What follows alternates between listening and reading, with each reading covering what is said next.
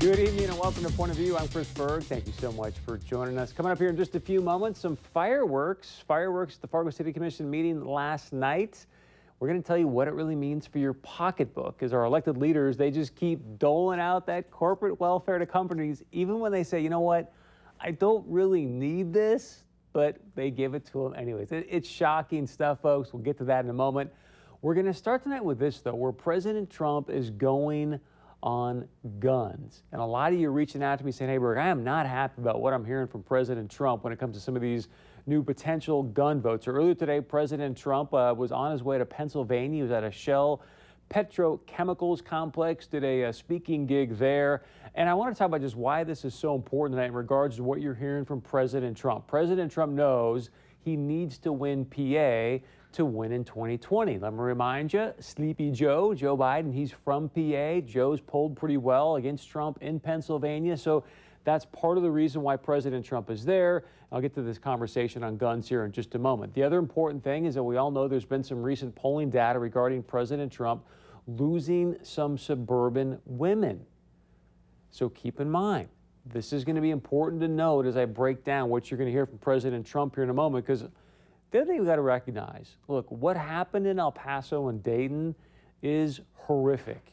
It takes time for us to heal from what takes place when you have those kind of mass shootings, the evil that took place there. And so when, when you have those events take place, it's just natural. People are like, look, you know what? I don't want this to happen anymore. We need to get something done. A lot of people are like, I don't even care if it stops it. I just want to get something done so I can feel like we're actually making some movement in some direction. So as we hear about that. There's been a lot of conversations about what are called these red flag laws and background checks, more specifically, a lot about universal background checks. The red flag, flag laws we talked about in North Dakota this past legislative session. If you remember, it's essentially where you don't have a lot of due process, if any, when it comes to your Second Amendment rights. Somebody could go out there and deem you, it could be, you know, a relative, uh, an ex girlfriend, boyfriend, whatever, they, they could deem you to be a, a harm to yourself or others, the cops can show up, they can have a warrant, and boom, take your firearms. The obvious question there is wait a second,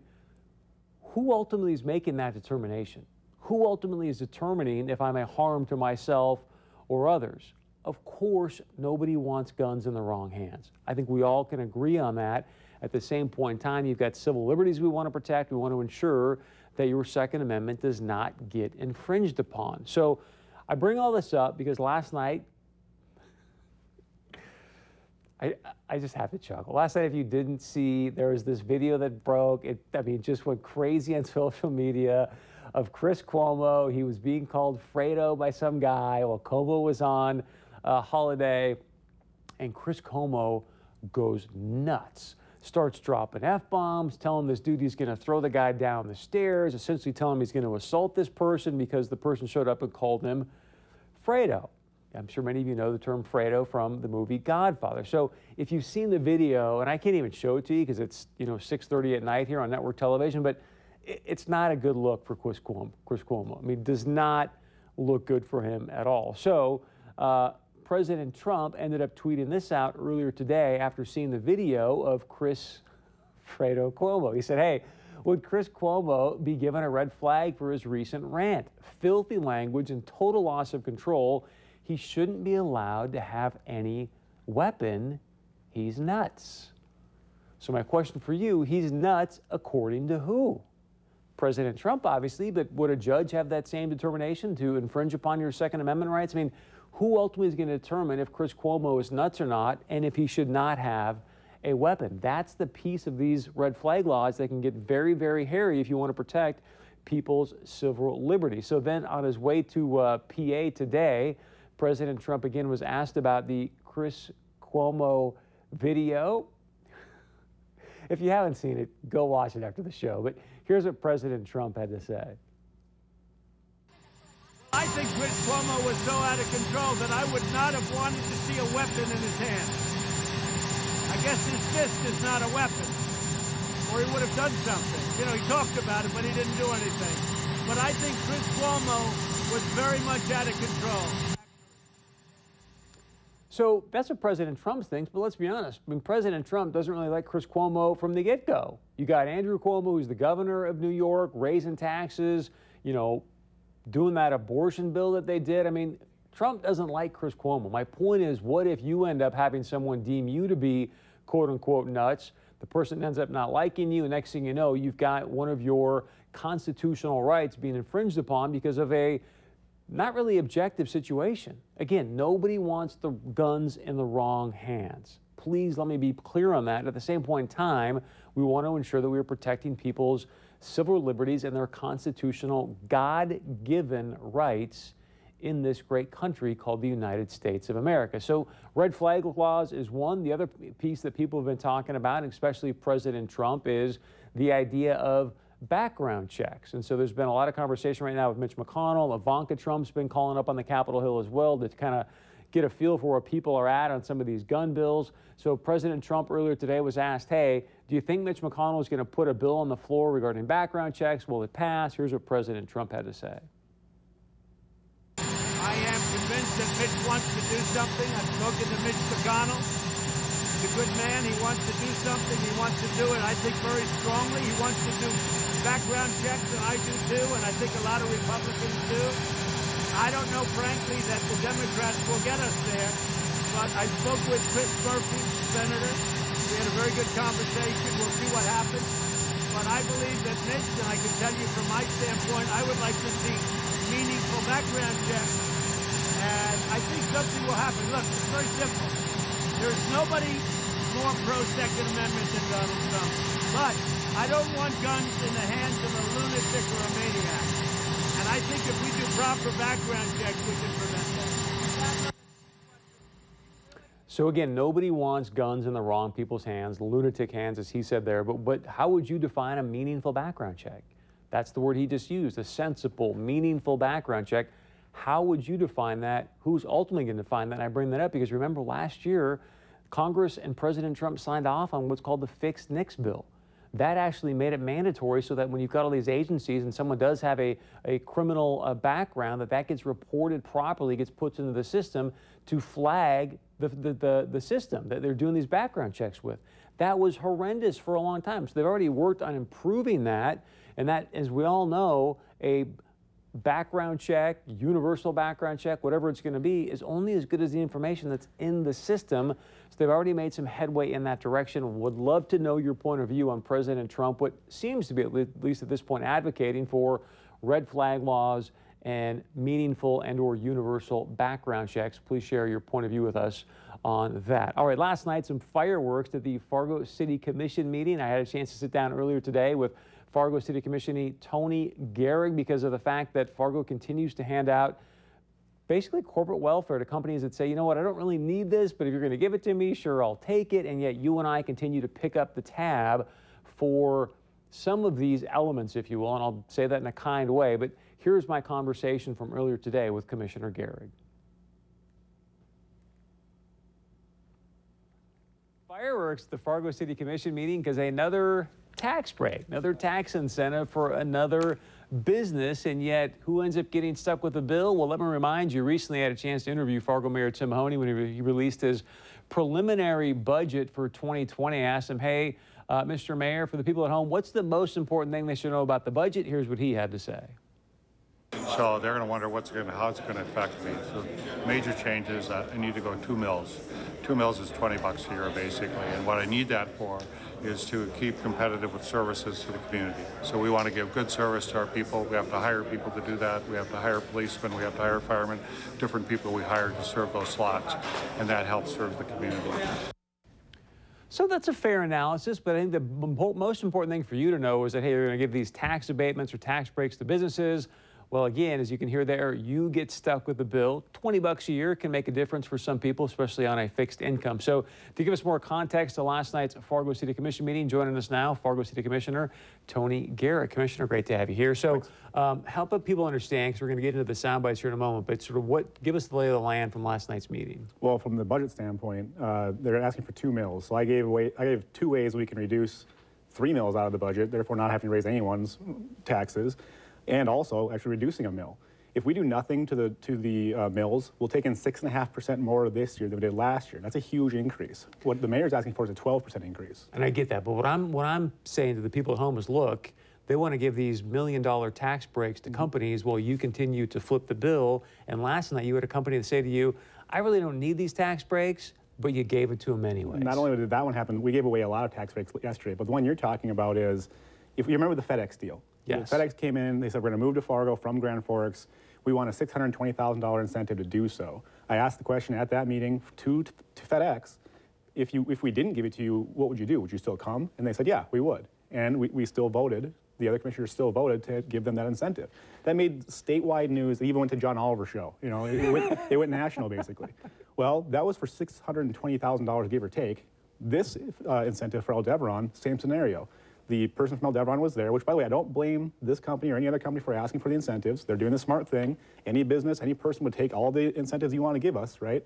This is a government problem, not a, not a business problem. But this person stood up and asked for a 10-year incentive. That 10-year incentive equals out to about four and a half million dollars. And this is for an expansion of their business, Correct. right? Yeah. So if I go back and I want to expand my home, you're going to give me a 10-year tax abatement Absolutely now, right? not. Absolutely not. See, folks, that that's the problem. I think that's the rub here is that you at home continue to add add the mills another twenty dollars a year. If you want to go add on to your home, you're going to start paying taxes right away. Well, they give these tax break and tell you and I like, hey, this is going to be great for everybody. It's going to lower everybody taxes. So what I want to do tonight, because there was a kerfuffle, to call it kindly, that that uh, last night at the meeting, I want to play for you some longer clips, give you a chance to respond, but I do want to have the context for everybody so we get sort of the full idea of what took place. So here are, here's you last night asking this gentleman, hey, even if we didn't give you this tax break, would you still do the expansion here in Fargo? Here's how this conversation went down. Commissioner Gehrig? If you didn't get the in- incentive, would you still expand?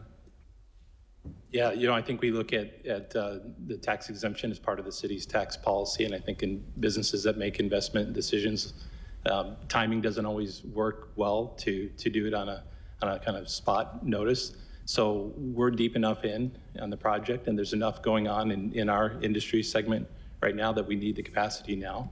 So for this project, truthful answer to your question is that we sort of bake that into our thinking, looking at tax policy. I think that's what businesses do, assuming that if you have a policy and you fit, meet the criteria that, that you use that for your projections.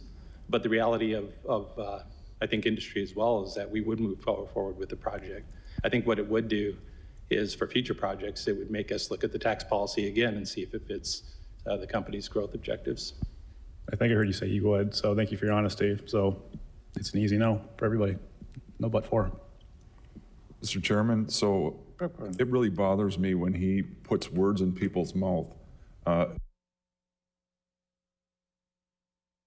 So I've made it a little bit longer here again, just to give you full context, but I want to go to you first, Commissioner. What words did you put in his mouth, according to Commissioner Piepkorn? Well, I think if you re- listen to what he said, he said we, we would have moved on with our project if you vote no. It was a clear yes to the question, would you continue to do what you're doing if we did not give you this tax break? He said yes. He said a lot more than yes, but at the end So he said, did you said put words yes. in his mouth? I don't think so. I didn't hear that either. So the other piece is that you you said, okay, he said yes. Obviously, we're all going to vote no, and yet what was the vote? It was a four to one vote to give the incentive. I was the only one voting no against it. I think also people need to realize Aldevron has taken advantage of these incentives before. Their current building, they're not paying tax on their current building.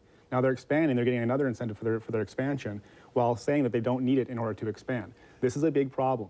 If we keep giving incentives away to people who don't need them, then they're no longer incentives, they're just giveaways, and everyone else is holding the bag for that. Such as the two taxes, mills. Your taxes will be higher to the tune of two mills this year, not to mention the expansion or the, the growth in your valuation.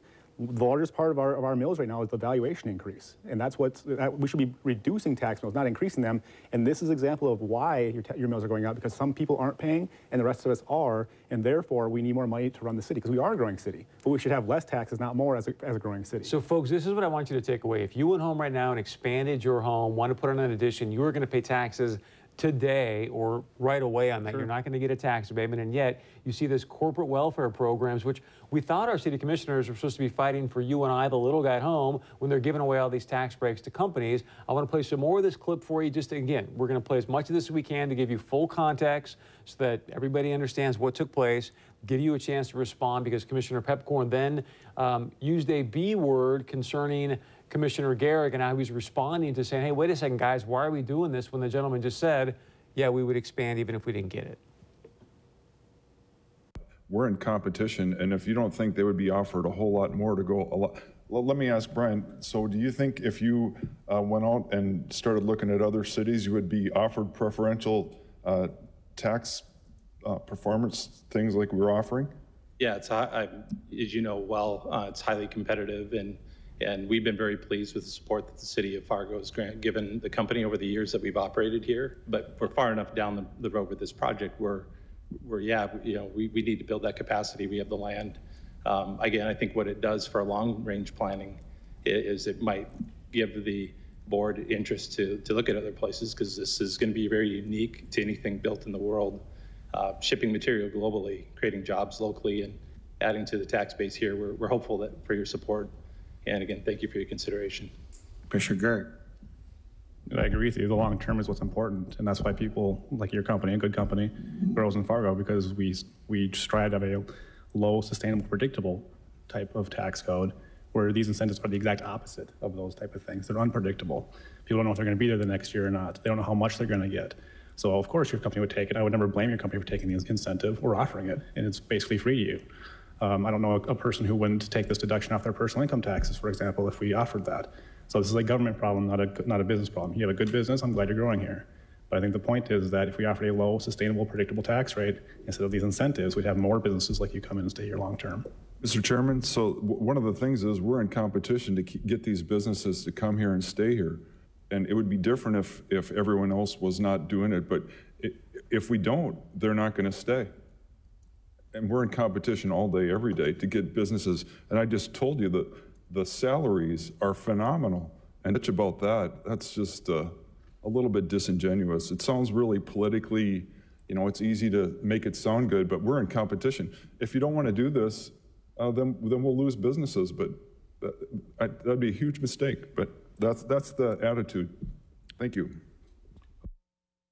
So, Commissioner, your reaction to you, I'll use the nice word, griping and being disingenuous. Well, I've had the same stance since I've been a commissioner, right? I vote no consistently against these incentives because it raises taxes on everybody else. The point I was trying to make was if you want to keep a business in your community for the long term, over decades, you don't offer incentives here and there, and maybe they get up and maybe they don't. You offer the lowest possible tax rate you could have. For instance, if we didn't have specials in the city of Fargo, we would have more businesses come to Fargo from Moorhead, from Casselton, from all the commute from West Fargo. All the communities around us would come here because we have a better tax code. Offering incentives to some people and not others does not encourage that growth. We could have far greater growth. So To be fair to Commissioner Piepkorn, he's saying, hey, look, this is very competitive. Other cities might offer better deals. And when we uh, when when I asked that gentleman if he would stay in the city of Fargo and grow with us without the incentive, he said yes. Because the most important thing to these businesses is stability and workforce. We have the workforce right here. We have the engineers coming right out of NDSU who want to stay in Fargo, who want who are hard workers that work right for them right away. So here's what I want to know. Why did the other four then? The guy just said, yeah, we would still do this. Why are the other four then giving this money away and yet raising the mills and everybody else in Fargo? I don't know. What would be your best guess? I don't know. It, it baffles me as much as it does all the residents of the city of Fargo. This man said his company would stay here and grow here. We're not, we're not foregoing business by not uh, uh, giving all these incentives. Literally, these businesses are saying we would do this anywhere here, even if you didn't give us the incentive. But you're offering it, so we're taking it, which is a very logical position from those businesses. But for I the people of Fargo, they, they are getting they are getting taken advantage of by by, by the by the, the elected officials of Fargo, and I don't know why we're doing it anymore. We need to stop this. We need to lower taxes on everybody else, and we are not foregoing business. This is not why they're coming here. No, if you ask these companies why they're coming to Fargo, they talk about the great downtown. People love it. The, the people want to work here. The people stay here for the long term, and, and at the end of the day, they don't say anything about the incentive.